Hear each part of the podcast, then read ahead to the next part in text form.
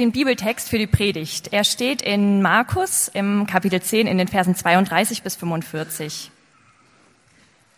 Sie waren auf dem Weg hinauf nach Jerusalem. Jesus ging voran. Unruhe hatte die Jünger ergriffen und auch die anderen, die mitgingen, hatten Angst. Er nahm die 12 noch einmal beiseite und kündigte ihnen an, was mit ihm geschehen werde. Wir gehen jetzt nach Jerusalem hinauf, sagte er. Dort wird der Menschensohn in die Gewalt der führenden Priester und der Schriftgelehrten gegeben. Sie werden ihn zum Tod verurteilen und den Heiden übergeben, die Gott nicht kennen. Die werden ihren Spott mit ihm treiben, ihn anspucken, auspeitschen und schließlich töten. Doch 3 Tage danach wird er auferstehen. Jakobus und Johannes, die Söhne des Zebedeus, traten an Jesus heran und sagten, »Meister, wir möchten, dass du uns eine Bitte erfüllst.« Was wollt ihr? Fragte er. Was soll ich für euch tun? Sie antworteten, wir möchten, dass du uns in deiner Herrlichkeit neben dir sitzen lässt, den einen an deiner rechten Seite und den anderen an deiner linken Seite. Ihr wisst nicht, um was ihr da bittet, entgegnete Jesus. Könnt ihr den bitteren Kelch trinken, den ich trinken werde, und die Taufe empfangen, mit der ich getauft werden muss? Das können wir, erklärten sie. Da sagte Jesus zu ihnen, den Kelch, den ich trinke, werdet ihr zwar auch trinken, und die Taufe, mit der ich getauft werde, werdet auch ihr empfangen. Aber darüber zu verfügen, wer an meiner rechten und an meiner linken Seite sitzen wird, das steht nicht mir zu. Wer dort sitzen wird, das ist von Gott bestimmt. Die übrigen 10 Jünger hatten dem Gespräch zugehört und ärgerten sich über Jakobus und Johannes. Da rief Jesus sie alle zusammen und sagte, ihr wisst, dass die, die als Herrscher über die Völker betrachtet werden, sich als ihre Herren aufführen und dass die Völker die Macht der Großen zu spüren bekommen. Bei euch ist es nicht so. Im Gegenteil, wer unter euch groß werden will, soll den anderen dienen. Wer unter euch der Erste sein will, soll zum Dienst an allen bereit sein. Denn auch der Menschensohn ist nicht gekommen, um sich dienen zu lassen, sondern um zu dienen und sein Leben als Lösegeld für viele hinzugeben. Danke. Guten Morgen. Schön, wieder bei euch zu sein. Dem einen oder anderen ist es aufgefallen, der April war eine ziemlich reiseintensive Zeit. Ich war zuerst eine Woche in Istanbul und dann 2 Wochen in den USA und meine Frau hat mich kaum zu Gesicht bekommen eigentlich. Aber genau, schön wieder bei euch zu sein. Wir sind mitten in einer Predigtreihe und zwar antike Weisheiten für unsere Zeit und schauen uns da 3 kontroverse Themen an, die aber, glaube ich, in der heutigen säkularen Zeit so die heißesten Themen sind, nämlich Sex, Macht und Geld. Und ich muss euch erstmal enttäuschen, wenn ihr letzte Woche nicht da seid, Sex habt ihr schon verpasst. Damit kann ich heute nicht dienen, aber ihr könnt euch die MP3 anhören. Genau, und wir sind heute beim zweiten Thema, nämlich beim Thema Macht. Und ich möchte starten mit einem Zitat, und zwar von einem deutschen Hirnforscher, dem Gerhard Roth. Und der hat gesagt, Macht ist ein größerer Verführer als Geld oder Sex. Macht ist ein größerer Verführer als Geld oder Sex. Und wenn ihr über dieses Zitat nachdenkt, dann findet ihr das vielleicht merkwürdig. Vielleicht denkt ihr, weiß ich jetzt nicht, ob ich dem so zustimmen würde, weil Sex und Geld, das sind so die Dinge, mit denen wir am meisten zu tun haben, glaube ich, im Alltag.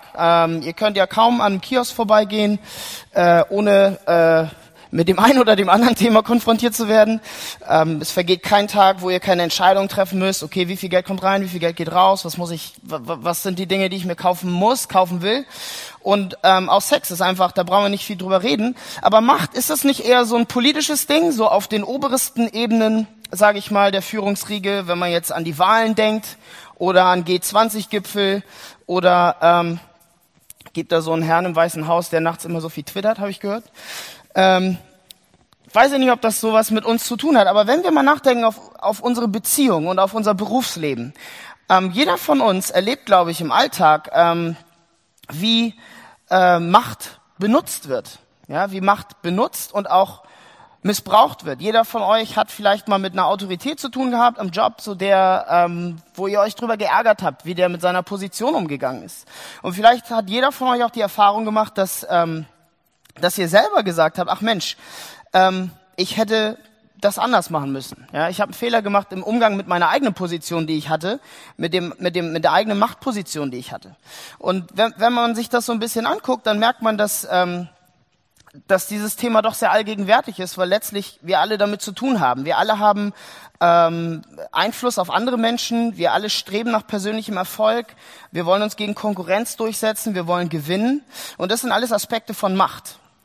Ja, und deswegen glaube ich, dass Roth mit seiner Behauptung recht hat. Macht ist ein größerer Verführer als Geld oder Sex. Das Thema hat also mit uns allen irgendwie zu tun.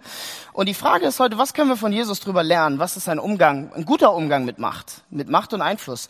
Inwiefern ist dieser Text eine antike Weisheit für unsere Zeit? Und ich habe heute so eine Art Motto mitgebracht, also 3 Punkte in so einem Satz verpackt.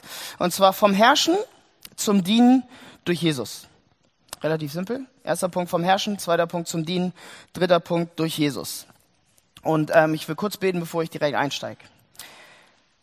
Himmlischer Vater, ich danke dir für deine antiken Weisheiten, die heute noch Bestand haben und relevant sind. Und ich bitte dich, dass du heute sprichst, dass du da bist, dass du dein Wort lebendig machst. Das kann ich nicht, das kannst nur du. Und ich danke dir dafür, dass du das tust. In Jesu Namen. Amen. Okay, 1. Punkt vom Herrschen. Wenn ihr euch den Text anguckt, ich weiß, der war ein bisschen lang, direkt wie man einsteigt und sich die Frage stellt, okay, was ist eigentlich der Kontext? Wir lesen in Vers 32, sie waren auf dem Weg hinauf nach Jerusalem. Und der Kontext ist eigentlich das Sterben Jesu. Ja, wir sind im 2. Teil von Markus, Jesus kündigt an, dass er bald sterben wird. Und das ist ein zentraler Dreh- und Angelpunkt, nicht nur in diesem Evangelium, sondern im ganzen Neuen Testament. Und daraus ergibt sich ein Gespräch mit den Jüngern, was wiederum zu einem handfesten Konflikt führt, den Jesus schlichten muss. Es ist ein bisschen merkwürdig, so dieser Dialog, weil wenn ihr das so lest, würdet ihr vielleicht denken, oh, die beiden Ereignisse haben ja nicht viel miteinander zu tun. Das ist vielleicht Tageszeitung Seite 1 und das andere ist vielleicht Tageszeitung Seite 6. Aber Markus, der Autor, möchte, dass wir hier einen Zusammenhang haben. So, das ist ganz bewusst, dass die hintereinander kommen. Und ihr müsst euch denken, so diese Überschriften und so, die gab es alle nicht. Das heißt, es war mal ein Fließtext.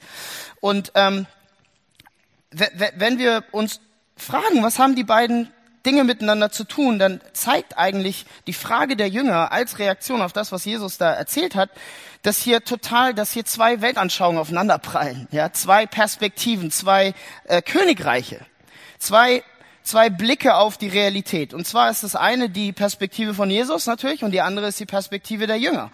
Jesus kündigt sein Leid an, seinen Tod an, sein Sterben an und die Jünger reagieren mit einer sehr unzusammenhängenden Frage und zeigen eigentlich, dass sie in einer ganz anderen Welt sind. Ja, das ist einfach nur Unverständnis. Ich weiß nicht, wenn ihr am Tisch sitzt mit einer Person, die ihr sehr gerne mögt, vielleicht, weiß ich nicht, euer Lebensgefährte oder euer bester Freund oder so, und ihr habt ein Abendessen und er sagt, du, ich habe gerade gehört, ich habe Krebs, ich muss sterben. Und ihr sagt, ja, kann ich mal die Butter haben? Das ist wahrscheinlich so ein bisschen so ähnlich wie das, was wir hier lesen.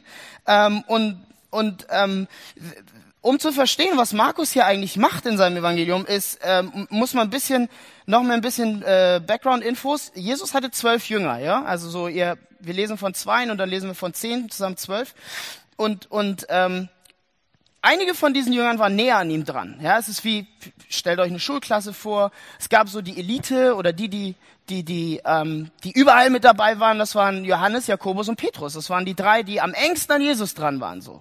Ja, die Musterschüler, wenn ihr so wollt. Und Petrus, vielleicht habt ihr schon ein bisschen was von dem gehört. Es gibt oft Situationen, wo er sich ein bisschen daneben benimmt oder so ein bisschen off ist. Aber hier lesen wir von Jakobus und Johannes und die machen sich hier einfach lächerlich so. Und es sind nicht irgendwelche Jünger, es sind so das ist der innere Kreis der Jünger. Es ist so die Elite von Jesus, ja, die Klassenbesten. Und was sie hier eigentlich sagen, so der Inhalt dieser Bitte ist, Jesus, wenn du König wirst und auf dem Thron sitzt, dann wollen wir das größte Stück vom Kuchen haben. Ja, wir wollen 2. und 3. Mann sein. Wir wollen regieren. Wir wollen Macht. Und das war irgendwie, sie haben das gehört, was Jesus gesagt hat. Und wir hören ja auch alle so ein bisschen selektiv. Wir hören oft in Konversationen immer nur das, was wir hören wollen. Sagt meine Frau jedenfalls immer zu mir, dass das bei mir so ist. Und das mit dem Tod haben sie nicht verstanden. Aber sie haben verstanden, alles klar, wir gehen nach Jerusalem. Jerusalem, wichtige Stadt für die Juden. Alles klar, Jesus, das ist der König, der Messias, der wird jetzt eingesetzt und der nimmt jetzt das wird der nächste Herrscher und das ist die letzte Chance, hier klarzumachen, wer hier die Hosen anhat, wer hier Chef wird, ja? Und dann dachten sie, ja, alles klar, wir müssen irgendwie mit Jesus drüber reden, so. Wir müssen klar machen, so, wir wollen den größten Stück vom Kuchen, wir wollen die Macht. Und das ist der Kontext von dem ganzen Ding. Und wenn ihr ein bisschen weitergeht in Vers 41, ja, die übrigen 10 Jünger hatten dem Gespräch zugehört und ärgerten sich über Jakobus und Johannes. Die waren auch nicht besser. Sie waren nur nicht schnell genug. Aber die wollten dasselbe.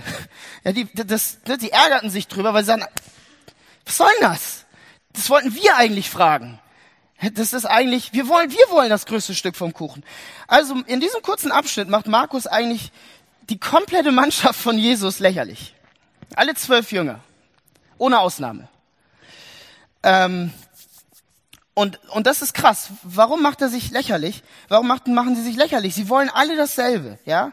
Alle Jünger wollen von Jesus Macht. Sie wollen von ihm eine bestimmte Position, einen bestimmten Status. Und sie handeln alle nach demselben Prinzip. Egal wie nah sie an Jesus dran waren oder nicht, sie handeln nach dem Prinzip des Herrschens. Und das Prinzip des Herrschens funktioniert so, wie kann ich aus jeder Situation das Beste für mich rausholen, egal was es andere kostet. Wie kann ich aus jeder Situation das Beste für mich rausholen, egal was es andere kostet. Und das ist die Grundlage, aus der heraus die Jünger arbeiten. Und das ist die Grundlage der Frage, die sie stellen, weil die Jünger wollten die Größten sein. So Jakobus und Johannes, aber auch die anderen 12. Und Jesus antwortet ihnen dann, nachdem es diesen Konflikt gibt, in Vers 42 und ruft sie zusammen und sagt, Leute, ich weiß, das Leben funktioniert so. Ja, er sagt, so ist das, die Könige herrschen und so weiter und so fort, aber bei euch soll es nicht so sein. Also er stellt ihnen eigentlich einmal die Perspektive vor, wie das Leben meistens läuft. Und er sagt, einige wenige sind privilegiert, das kennt ihr, der Rest hat Pech. Einige wenige in der Welt haben alles, der Rest der Welt hungert. Einige wenige kommen mit allem davon, für den Rest gibt's Gesetze und Gefängnisse.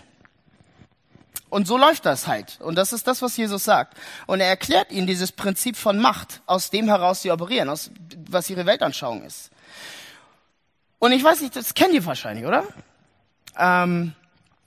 Aus eurem Umfeld, aus eurem Berufsleben. Ich kenne das ziemlich gut. Ich erinnere mich, eine gute Freundin hat angefangen, als Ärztin zu arbeiten.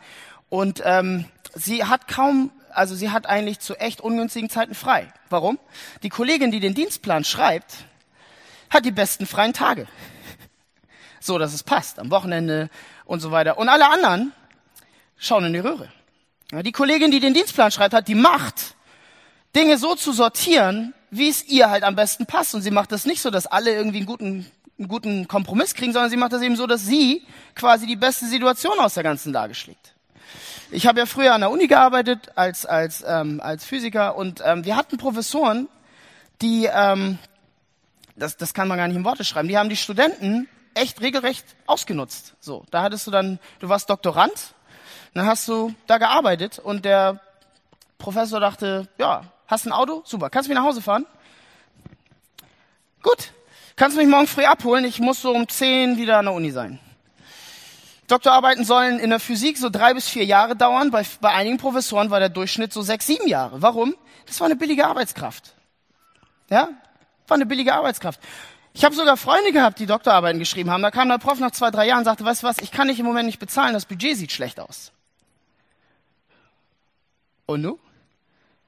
Was willst du machen? Hinschmeißen? 2, 3 Jahre hast du reingesteckt in die Forschung. Kannst nicht hinschmeißen.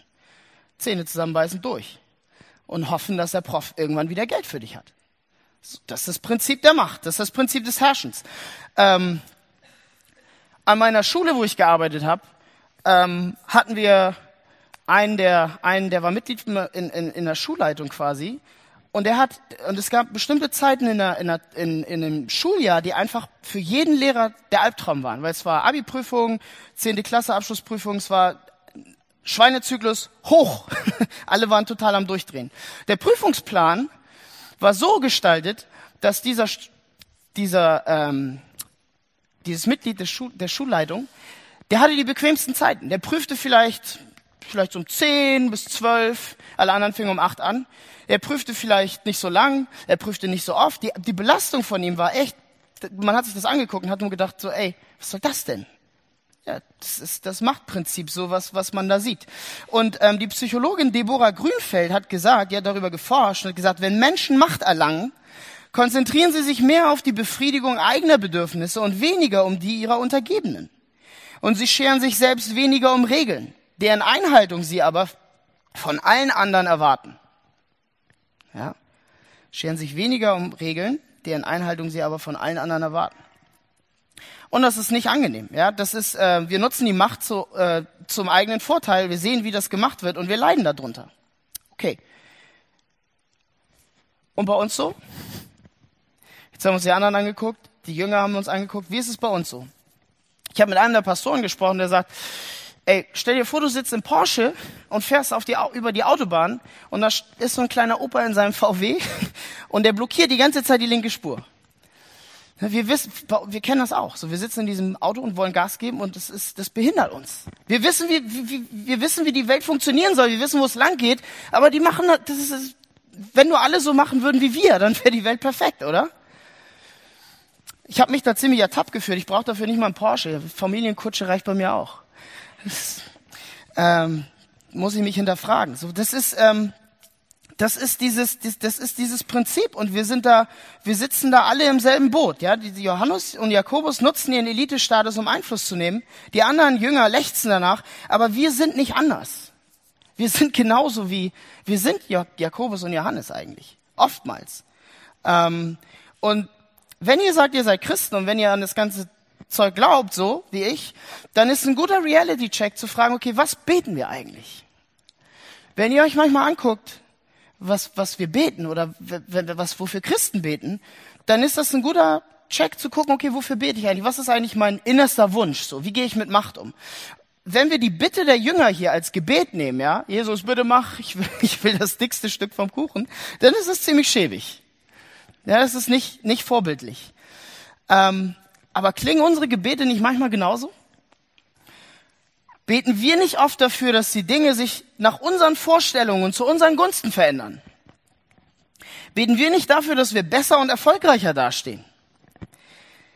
Machen wir nicht aus Gott so eine Art Wohlfühl-Weihnachtsmann und aus Gebet so ein, Instrument unserer Selbstsucht oder unserer Manipulation? Und wenn wir das im Kontrast setzen, wenn wir jetzt mal Paulus nehmen, wofür hat Paulus gebetet? Er betet für Veränderung. Ein Beispiel, er betet im Epheserbrief. Er betet für die Christen da. Er sagt, Gott, öffne eure Augen des Herzens, damit ihr den Reichtum eures Erbes erkennt. Leute, die Christen damals, denen ging's nicht so gut. Ja, das war das Römische Reich. Die hatten viel Ärger, viel Verfolgung. Paulus betet nichts über, mach bitte, dass die Umstände sich ändern. Ja, er macht das später auch. Aber das Erste, was er betet, ist eine innere Veränderung. Er betet um eine spirituelle Verwandlung. Und das ist komisch. Das ist für uns sehr merkwürdig manchmal, wenn wir das mal mit unseren eigenen Gebeten vergleichen. Okay, also das ist so, das Fazit ist, wir sind wie Jakobus und Johannes. Wir wollen auch Macht und Einfluss und das Beste für uns. Und Jesus zeigt uns hier etwas völlig anderes. Er zeigt uns hier ein komplett anderes Prinzip. Und er zeigt uns seine Lebensphilosophie. Und jetzt bin ich beim zweiten Punkt, vom Herrschen zum Dienen. Jesus antwortet den Jüngern, um diesen Konflikt beizulegen, in den Versen 43 bis 45, und sagt, bei euch ist es nicht so. Im Gegenteil, wer unter euch groß werden will, soll dem anderen dienen. Wer unter euch der Erste sein will, soll zum Dienst an allen bereit sein. Denn auch der Menschensohn ist nicht gekommen, um sich dienen zu lassen, sondern um zu dienen und sein Leben als Lösegeld für viele zu geben. Jesus erklärt hier seinen Blick, seine Perspektive auf Macht. Ja, Macht an sich ist nichts Schlechtes. Es ist, wie wir uns diesem Thema nähern, was wir damit machen. Und die Perspektive, die Jesus hier bringt, sprengt das Denken der Jünger, weil es komplett anders ist. Es ist, als ob die Welt plötzlich Kopf steht. Ja, wenn ich euch fragen würde, würdet ihr lieber herrschen oder würdet ihr lieber dienen? Was würdet ihr machen? Ihr müsst euch nicht melden. Aber denkt mal drüber nach. Ich glaube, ich wäre lieber Jakobus und Johannes. Ich glaube, ich würde lieber herrschen, so von meinem Naturell heraus. Und diese Perspektive von Jesus fordert die Jünger heraus und uns heute auch. Und das Prinzip des Dienens, was Jesus hier eigentlich präsentiert, funktioniert folgendermaßen. Es funktioniert so, dass man sich fragt, wie kann ich aus jeder Situation das Beste für meinen Nächsten rausholen, egal was es mich kostet. Wie kann ich aus jeder Situation das Beste für meinen Nächsten rausholen, egal was es mich kostet? Und Jesus hat diese Perspektive, weil das das Wesen von ihm ist. Ja, ihr könnt durch die ganzen Biografien von Jesus durchlesen, durch die ganzen Evangelien. Alles, was Jesus gemacht hat, lässt sich beschreiben als dienen und lieben. Das sind die einzigen zwei Sachen, das ist, was alles zusammenfasst, so. Und warum ist das das Wesen von Jesus? Weil das das Wesen Gottes ist. Ja, das ist das Wesen Gottes. Wenn ihr euch Gott anguckt, dieses absurd verrückte Konstrukt, was sich kein Mensch ausdenken kann, ja, Gott 3 und 1, Vater, Sohn, Heiliger Geist. Gott ist die perfekte Dienstgemeinschaft. Und die dienen einander. Da guckt keiner hier, wer hat die höchste, wer ist Chef, wer hat die meiste Macht. Nein, die dienen einander. Und Jesus sagt ganz oft, ich tue das, was der Vater von mir will. So, das ist, und das sprengt unser Verstehen. Aber weil das Jesuswesen ist, weil das Gotteswesen ist, ist das auch das Wesen des ganzen Universums. Das ist die DNA des ganzen Universums, weil es in Gott selbst verankert ist. Das heißt, wir sehen das Prinzip auch an uns. Wir sehen es auch an uns. Und ich weiß nicht, ob ihr das glauben könnt. Das New York Times Magazine hat mal eine Recherche, eine Untersuchung gemacht und hat dann als Fazit gezogen, es ging um Glücklichsein, und hat gesagt, Dinge, die wir tun, weil sie uns Spaß und Freude bringen, machen uns abhängig. Wir müssen mehr und mehr davon tun, um glücklich zu sein. Und wie bei allen Süchten klappt es mit der Zeit immer schlechter. Wissenschaftliche Studien aber zeigen, der beste Weg, um glücklich zu sein, ist, anderen selbstlos zu dienen. Das macht glücklich. Das führt zu wahrhaft glücklichem und erfülltem Leben. Also, gebt euch den Bedürfnissen anderer Menschen hin. Das ist das Fazit. New York Times. Ja? Nix Christentum. Einfach eine säkuläre Zeitschrift. Hat Studien angeguckt. Das ist das Fazit, was sie ziehen. Und haltet an der Stelle mal inne und stellt euch mal vor. Wir haben jetzt gesagt, wie sieht es in euren Beziehungen persönlich, Familie, Arbeitsumfeld. Stellt euch vor, wie würden eure Beziehungen, wie würde diese Welt aussehen, wenn ihr nach diesem Prinzip leben würdet, nach dem Prinzip des Dienstes, wenn alle nach diesem Prinzip leben würden, jeder, den ihr kennt, eure Freunde, eure Feinde, die Leute, die ihr gerne mögt auf der Arbeit, die ihr nicht so gerne mögt, die mit deren Charakter ihr gut klarkommt, die mit denen ihr nicht so gut, wie würde die Welt aussehen? Es wäre völlig anders, oder? Es wäre eine komplett andere Welt. Und deswegen ist es ein sehr radikales Prinzip. Und klar kann man jetzt sagen, wäre es nicht toll, wenn dieses Prinzip allgegenwärtig wäre, wenn es alle unsere Bereiche des Lebens prägen würde. Aber wenn wir ganz ehrlich zu uns sind, wenn wir die Hand aufs Herz nehmen, ich zumindest, dann muss ich sagen, ich neige immer wieder zu diesem anderen Prinzip. Ja, ich neige immer wieder zu diesem Prinzip des Herrschens. Selbst wenn ich dienen will, ja, selbst wenn ich sage, nee, ich will jetzt aber, ich weiß, dass es richtig ist, das, was Jesus sagt, du sollst das dienen, ja, es soll bei euch anders sein, dann habe ich das Problem, dass es oft doch nicht selbstlos ist. Ja, und das ist auch das Problem mit diesem New York Times Magazine Artikel, weil, wenn ich anderen diene, weil ich weiß, dass, wenn ich das tue, werde ich glücklich, dann tue ich das ja doch wieder nur um mich selbst willen. Dann ist das ja doch wieder nicht selbstlos. Ihr seht, das ist nicht so einfach, es ist ein bisschen kompliziert. Altruismus als Lebensphilosophie kann man nicht einfach so erlernen, weil man es dann doch wieder tut, weil es einem besser geht. Und die Macht, die wir haben, nutzen wir doch wieder zu unserem eigenen Vorteil, selbst wenn wir sagen, wir wollen anderen dienen. Ihr seht also, wir leben und handeln stark nach diesem Machtprinzip. Und das Dienen, was Jesus uns vorstellt, fällt uns extrem schwer. Es erscheint uns vielleicht sogar unmöglich. Und die Frage ist, warum? Warum ist das so? Und Jesus antwortet darauf hier. Er antwortet darauf hier in Vers 45. Er sagt, denn auch der Menschensohn ist nicht gekommen, um sich dienen zu lassen, sondern um zu dienen und sein Leben als Lösegeld für viele hinzugeben. Lösegeld. Leute, was ist ein Lösegeld? Gibt's heute nicht mehr so viel im Alltag, ja? Aber wenn ihr mal guckt, dann ist das etwas, was man für Gefangene bezahlt. Ja, man zahlt ein Lösegeld oder jemand wurde gekidnappt. Ja, in irgendwelchen Filmen, hoffentlich nur. Und um den wieder loszukaufen, zahlt man Lösegeld. Jesus sagt hier eigentlich, und er tritt uns damit sehr, sehr auf den Fuß. Er sagt, Leute, ihr seid gefangen. Ihr seid nicht frei. Ihr könnt das gar nicht. So sehr ihr euch auch anstrengt, ihr könnt es gar nicht. Und ich sage, hey, ich bin doch nicht gefangen, ich sehe keine Fesseln, so, ich kann tun und lassen, was ich will. Und das ist Teil des Problems. Das ist so ein bisschen wie in diesem Film Matrix. Wir denken nicht im Traum dran, gefangen zu sein, und trotzdem sehen wir das an solchen Stellen. Ja, irgendwas hält uns gefangen. Ich bin auf ein schönes Beispiel gestolpert. 1971 wurde an der Stanford-Universität, das ist eine der Elite-Unis, vielleicht eine der Top 5 Elite-Unis in der Welt, wurde ein Experiment durchgeführt, und zwar von einem Psychologen, Philipp Zimbardo. Und der hat 24 Studenten genommen, ja, Elite-Studenten, ja, also nicht irgendwelche verwahrlosten Kinder, ich sag das nur. 24 Studenten genommen und hat im Kellerraum der Uni ein Gefängnis konstruiert. Ja, ging um psychologisches Experiment. Hat sich die 24 Freiwilligen genommen, hat sie nach dem Zufallsprinzip in 2 Gruppen eingeteilt, 12 und 12. Und die einen waren die Gefängniswärter und die anderen waren die Häftlinge. Und den Gefängniswärtern hat er Uniformen gegeben und Schlagstöcke und was man so braucht. Und den Häftlingen, die hat er in Einzelzellen gesteckt, hat ihnen so einen Kittel umgestreift, Ketten an die Füße gepackt und so einen Nylonstrumpf über den Kopf gezogen. Und was er, während dieses ganzen Experiments hat er mit versteckter Kamera gefilmt und das ganze Ding dokumentiert. Und es endete, es wurde eine Tour des Grauens. Es wurde ein Albtraum für ihn. Nach nur 2 Tagen fingen die Wärter, diese Elite-Studenten aus gutem Hause, fingen an, ohne Grund, die Häftlinge in ihrem Schlaf zu stören, sie zu mobben, ihnen das Essen zu verweigern. Sie fingen an, sie zu beschimpfen und zu malträtieren. Nach nur 2 Tagen.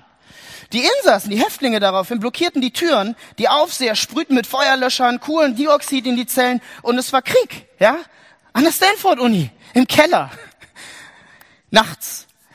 Und dieser Versuch war so katastrophal, dass der Psychologe Zimbardo brach den Versuch nach 4 Tagen ab. Das war zu krass, damit hat er nicht gerechnet. Und in die Fachliteratur ist das Ding als Stanford Prison Experiment eingegangen. Und sein Fazit war, und er hat das veröffentlicht, er schreibt, das Böse ist in jedem Menschen verankert. Es liegt bloß an seiner Umgebung, ob es ans Tageslicht kommt oder nicht. Das Böse ist in jedem Menschen verankert. Es liegt bloß an seiner Umgebung, ob es ans Tageslicht kommt oder nicht. Leute, das ist das Problem. Jesus sagt, ihr sollt dienen. Aber wir wollen herrschen. Jesus sagt, wir sollen dienen. Aber wir wollen herrschen. Und das ist, deswegen sagt Jesus, ich werde ein Lösegeld zahlen. Ihr seid gefangen, ihr seid nicht frei. Ihr könnt das nicht. Es ist uns nicht möglich. Krasser Stoff. Macht an sich ist nichts Schlimmes, ist kein Problem an sich. Menschen und unsere Umwelt zu unserem Vorteil zu beeinflussen, ist etwas Intrinsisches. Das liegt in uns drin. Wir wollen gewinnen, wir wollen Erfolg, und wir gehen dafür manchmal über Leichen, im Großen oder im Kleinen. Persönliches Beispiel. Nächte mit 3 Kindern, hier Dan und Matze, die werden das nachvollziehen können oder vielleicht so ein bisschen, sind manchmal sehr anstrengend. Und morgens, wenn ich aufstehen will, ich finde das fürchterlich, morgens aufzustehen. Und oft will ich mir dieses Recht rausholen, noch eine halbe Stunde länger im Bett zu liegen. Nur eine halbe Stunde. Und meine Frau, die muss dann aufstehen. So. Und das ist...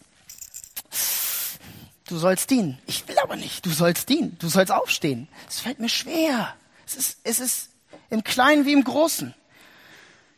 Und das ist das Problem. Okay, wie kommen wir da raus? Wie können wir da hinkommen, wirklich zu dienen? In unserem Alltag, in unseren Beziehungen, an unserem Arbeitsplatz. Wie kommen wir aus dieser Gefangenschaft raus, die Jesus hier beschreibt? Wenn wir ein paar Bücher weiter nach vorne blättern und uns die Apostelgeschichte durchlesen, dann stellen wir fest, dass dieselben Jünger, die hier als Vollidioten dargestellt werden, sich völlig anders verhalten. Komplett anders. Irgendwas hat sie verändert. Ja, wir nennen sie auch nicht mehr Jünger, wir nennen sie Apostel. Und ihr Dienst, wenn man sich anguckt, wie die leben, ihre Opferbereitschaft, ihre selbstlose Hingabe, die hauen uns vom Hocker. So. Denkst du, ey, da wolltet ihr noch Macht und jetzt seid ihr bereit, Jesus zu dienen? Manchmal bis in den Tod? Das ist voll irrational. Was ist denn mit euch passiert? Was ist mit ihnen passiert? Irgendwas hat sie wie Tag und Nacht verändert. Okay, letzter Punkt, durch Jesus. Vom Herrschen zum Dienen durch Jesus. Wir lernen zu dienen, wenn wir sehen und begreifen, wie der größte Herrscher des Universums zum größten Diener wurde. Vers 45 ist der Schlüsselvers in dieser Hinsicht. Warum? Jesus Christus kommt, selber, um ein stellvertretendes Opfer zu sein. Er kommt, um dieses Lösegeld zu bezahlen. Er kommt, um jemanden zu befreien durch ein kostbares Opfer. Ja? Er ist gekommen, er sagt, ich bin gekommen, um zu dienen und mein Leben als Lösegeld für viele hinzugeben. Und das ist der Dreh- und Angelpunkt. Jesus stirbt, um es mit der kosmischen Gefangenschaft des Universums aufzunehmen. Er stirbt, um es mit diesem kosmischen Bösen aufzunehmen, was Zimbardo in seinem Experiment am Ende als Fazit gezogen hat. Und ich weiß, das ist ein ziemlich skandalöses Ding. Ja, wenn ich mit meinen Freunden über das Kreuz rede oder über dieses stellvertretende Opfer, dann sind sehr viele sehr verärgert, weil es einfach skandalös ist. Viele sagen, Leute, du kannst doch nicht dein Gehirn an der Garderobe abgeben. Du kannst an sowas doch nicht festhalten im 21. Jahrhundert. Das gibt's doch nicht. Das ist, wenn du von diesen Sachen sprichst, ja, von einem Gott, von Jesus, der am Kreuz für unsere Sünden stirbt, für das Böse stirbt, das ist doch ein Bild von primitiven, blutrünstigen Göttersagen, ja, die irgendwie wollen, dass man ihnen irgendwas auf dem Altar darbringt. Das kannst du doch nicht ernst meinen. Das ist absolut skandalös. Und es ist ein berechtigter Einwand. Und ich versuche hier mal eine mögliche Antwort zu geben. Eine Antwort aus dem Praxisalltag. Jede lebensverändernde Liebe basiert auf einem stellvertretenden Opfer. Jede lebensverändernde Liebe basiert auf einem stellvertretenden Opfer. Und ich habe ein paar Beispiele. Das einfachste Beispiel ist Kindererziehung. Und ich glaube, ihr müsst dafür noch nicht mal Kinder haben, um das nachvollziehen zu können. Kind sein heißt abhängig sein, heißt bedürftig sein. Ja, wenn so ein Baby geboren wird, das kann auch nichts. Das heißt, es ist angewiesen auf die Erwachsenen, alles zu bekommen. Ja, 24 Stunden. Und diese Bedürfnisse gehen auch nicht so schnell wieder weg. Ja, auch wenn die 3 sind, sind die immer noch abhängig. Sie denken zwar, sie könnten alles, aber sie sind immer noch abhängig.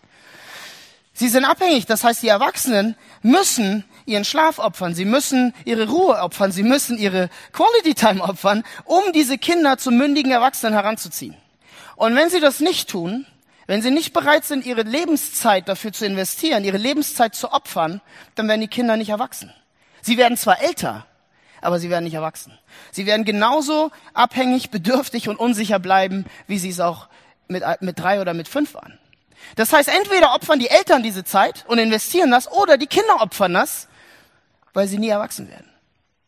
Anderes Beispiel, Vergebung. Wenn euch irgendjemand richtig Unrecht getan hat, zutiefst Unrecht getan hat, ja, er hat eurem Ruf geschadet, er hat euch was weggenommen, habt ihr 2 Möglichkeiten. Entweder ihr zahlt es ihm heim, ihr lasst ihn dafür büßen, oder ihr tut es nicht. Das Problem ist, wenn ihr es tut, werdet ihr eigentlich wie sie. Es gibt keinen Unterschied mehr. Es gibt keine Chance, dass die Person je einsehen wird, wie falsch sie gehandelt hat. Es ist ein Kreislauf. Ein Kreislauf, und deswegen ist die Welt auch oft so, wie sie ist, voller Gewalt und Leid. Wenn du wirklich Veränderung willst, wenn wir wirklich Veränderung wollen, müssen wir vergeben. Müsst ihr vergeben. Und vergeben bedeutet, wir wollen Rache, wir wollen es ihm heimzahlen, aber wir halten uns zurück. Wir wollen schlecht über diese Person denken, wir wollen ihm die Augen vielleicht auskratzen, aber wir halten uns zurück. Und was das macht ist, wir leiden, wir saugen die Schuld auf, wir absorbieren die Schuld. Weil der Schmerz ist real. Das heißt, wir leiden eigentlich an deren Stelle. Wieder ein stellvertretendes Opfer. Letztes Beispiel, in der Harry Potter Saga gibt es von Anfang bis Ende ein Thema, was sehr wichtig ist, und zwar Harry Potter ist ja dieser Sohn, dieser Magier und so, und er hat eine Mutter, Lily Potter, die kommt eigentlich immer nur am Rande vor. Aber wir hören, dass Lily Potter in so einem Kampf mit diesem Urbösewicht Voldemort sich zwischen Voldemort und ihren kleinen Sohn Harry schmeißt, so, ja? Und Voldemort schickt so einen Todesfluch auf Harry und sie fängt ihn auf und sie wird ermordet. Stellvertretendes Opfer. Später kann Voldemort Harry Potter nicht töten. Die kämpfen miteinander und Harry versteht das nicht. Er sagt, wieso kann er mich nicht töten? Er hätte mich doch voll umbringen können. Und geht zu seinem Mentor Dumbledore und der sagt, deine Mutter starb, um dich zu beschützen. Liebe, die so mächtig ist, hinterlässt ihre Zeichen. So tief geliebt zu sein, wird uns für immer beschützen und verändern. Jede lebensverändernde Liebe basiert auf einem stellvertretenden Opfer. Okay, zurück zum Text. Die Jünger, Jakobus und Johannes, wollen von Jesus, dass sie zur Linken und zur Rechten sitzen. In Jesu Herrlichkeit. An seinem Thron. Macht. Es gab tatsächlich 2 Leute, die zur Linken und zur Rechten Jesu waren. Wisst ihr das? Es waren nicht Jakobus und Johannes. Es waren 2 Verbrecher, die neben Jesus gekreuzigt wurden. Deren Namen wir noch nicht mal kennen. Das waren die zwei, die zur linken und zur rechten Jesus waren. Und das Kreuz ist der Dreh- und Angelpunkt auf alles. Und es ist eigentlich ein Bild auch auf uns. Es zeigt uns, was es Gott kostet, uns aus Gefangenschaft freizusetzen. Was es Gott kostet, wenn wir tatsächlich vom Herrschen zum Dienen übertreten wollen. Als Lebensprinzip. Ohne Selbstnutz. Das Kreuz sagt zwei Dinge über uns. Und das erste ist ein Skandal. Es sagt, ihr seid unendlich viel böser, schlimmer, verdorbener und verlorener, als ihr es euch in euren schlimmsten Träumen vorstellen könnt. Denkt ans Stanford Experiment. Das Kreuz sagt, wir sind gefangen, und zwar so gefangen, dass wir es nicht mal merken. Wir sind so gefangen, dass wir uns niemals selbst erlösen können. Wir sind so gefangen, dass wir hoffnungslos sind eigentlich. Das sind schlechte Nachrichten und es ist skandalös. Aber es ist nicht die ganze Message. Die andere Seite gleicht es aus, weil das Kreuz sagt auch, obwohl Gott das weiß und obwohl das alles stimmt, was das Kreuz sagt, liebt Gott dich trotzdem. Und er liebt dich so wahnsinnig, dass er seinen eigenen Sohn schickt, um uns zu retten. Ja? Und obwohl Jesus diese tiefsten Abgründe kennt, unserer Seele, diese Herrschsucht, unsere Verzweiflung, die Sehnsucht nach einer Veränderung, liebt er uns unermesslich. Und er liebt uns so sehr, dass er bereit ist, am Kreuz für uns zu sterben. Alle Macht aufzugeben. Der Herrscher des ganzen Universums. Gott wird Mensch. Und Jesus lebt ein perfektes Leben, macht alles richtig. Und er wäre der Einzige auf der ganzen Welt, der sich durch ein perfektes Leben, ein Universum voller guten Dinge erarbeitet hätte. Aber dafür kommt er nicht. Er kommt, um zu dienen. Er kommt, um sein Leben hinzugeben als Lösegeld. Er kommt, um zu sterben. Um alle Macht, die er hat, um alle Allmacht dafür zu nutzen, uns zu dienen. Um alle Macht, Privilegien, Status wegzuwerfen. Für uns, für mich. Und er stirbt genagelt am Kreuz, eines der schmerzhaften Tode. Und das ist noch nicht mal das Schlimmste. Er stirbt abgetrennt von seinem Vater im Himmel. Ja, das Kreuz, ihr habt das ganz oft bestimmt schon gehört, am Kreuz ist die einzige Gelegenheit, wo Jesus nicht Gott als Vater anspricht, sondern er sagt, mein Gott, warum hast du mich verlassen? Diese perfekte Gemeinschaft, von der ich kurz erwähnt habe, diese Dienstgemeinschaft ist am Kreuz zerbrochen. Jesus und der Vater sind nicht mehr eins. Können wir nicht begreifen, aber stellt euch einfach den liebsten Menschen vor, den ihr verlieren könntet. Und dann stellt ihm vor, ihr kennt diesen Menschen seit Ewigkeit. Wie groß muss der Schmerz sein, den er da erduldet hat? Liebe, die so mächtig ist, bewirkt tiefe Befreiung und Veränderung. Harry Potter ist ein gutes Beispiel dafür. Okay, was kann uns frei machen? Wir haben das gesehen, 3 Punkte. Ich will noch, wie sieht das praktisch aus?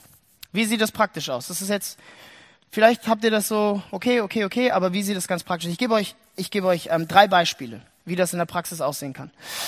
Ganz kurz, ein Beispiel, In einem Unternehmen, in der oberen bis mittleren Management-Etage, gab es einen Typen, der hatte eine sehr, sehr zuverlässige Arbeiterin und die hat eines Tages einen Fehler gemacht. Ja? Und in einem Meeting, wo dieser Fehler führte zu einem mittelschweren Desaster, und in einem Meeting, wo es darum ging, was eigentlich passiert war, stand dieser Typ auf und sagte, ich habe das verbockt. Mein Fehler. Und das Meeting war zu Ende. Und die Frau war perplex. Sie ist danach zu ihm gegangen und sagt so, was war denn da los? Ich arbeite seit 25 Jahren in diesem Arbeitsbereich. Ich weiß, wie der Laden läuft. Wenn ein Untergebener einen Fehler macht, dann fliegt der Untergebene raus. Sowas habe ich noch nie erlebt.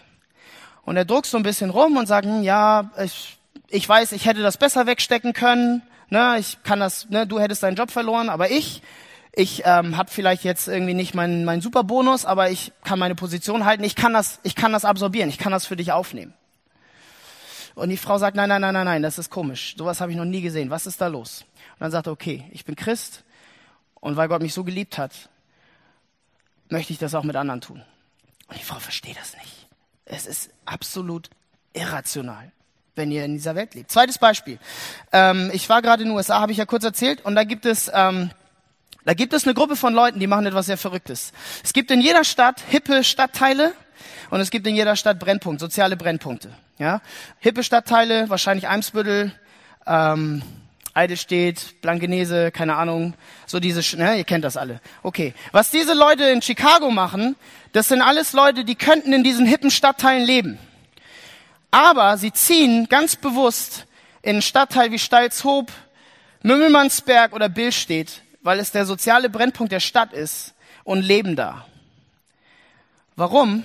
Weil Studien gezeigt haben, dass man Menschen, die dort leben, die keine Ausbildung, keine Chance haben, in Armut und in sozialer Verwahrlosung leben, dass man denen nicht helfen kann, indem man von außen kommt, sondern man muss von ihrer Welt kommen, man muss dort leben, wo sie leben. Das heißt, diese Leute sagen, okay, ich will wirklich dienen, ich ziehe dahin, obwohl das der Brennpunkt ist, und ich lebe da und helfe den Leuten. Und es ist krass, was da passiert. Drittes Beispiel, wie ihr das machen könnt, ist, ihr könnt die Karriereleiter, anstatt sie hinaufzusteigen, manchmal vielleicht auch hinabsteigen. Oder ihr geht aus einem sehr privilegierten Land, wo es vielleicht nett und gemütlich ist, in ein Land, was im Moment nicht so positiv in den Medien darstellt. Ich habe gehört, ihr habt hier so einen verrückten Physiker, der von der Physik dann irgendwann zum Lehrer wurde und dann irgendwann als Trainee im Hamburg-Projekt gelandet ist. Und 2 Jahre hier war und und hier eine sehr gute Zeit hatte, aber es war trotzdem ein Abstieg, ein Karriereabstieg. Und nicht nur, dass er jetzt irgendwie hier Trainee war und Pastor geworden ist, ich habe auch noch gehört, er wird Gemeindegründer und geht nach Istanbul. Was soll ich euch sagen? Dieses Evangelium, wenn wir das nicht hätten, Silvia und ich, könnten wir das nicht machen. Wir könnten das nicht machen, weil wir keinen Grund dazu hätten. Es wäre irrational.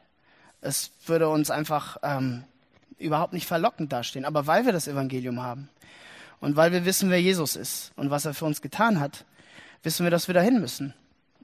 Weil die Menschen dort auch jemanden brauchen, der ihnen dient. Ich bete noch kurz. Vater im Himmel, ich danke dir für das Beispiel, was du uns gegeben hast. Das Beispiel, was uns herausfordert. Das Beispiel, was uns verrückt macht, was uns manchmal auch zur Verzweiflung treibt, weil wir nicht verstehen können, wie das funktionieren kann in dieser Welt. Und trotzdem ist es das, wozu du uns aufrufst. Du sagst, ihr sollt dienen. Es ist ganz egal, was die anderen machen. Ihr sollt dienen. Und das ist das Prinzip und das habe ich euch vorgelebt. Und ich danke dir dafür und ich bitte dich, dass du jedem Einzelnen in diesem Raum, der dich sucht, begegnest und dass du uns die Kraft dazu gibst, das zu tun und das zu leben. Amen.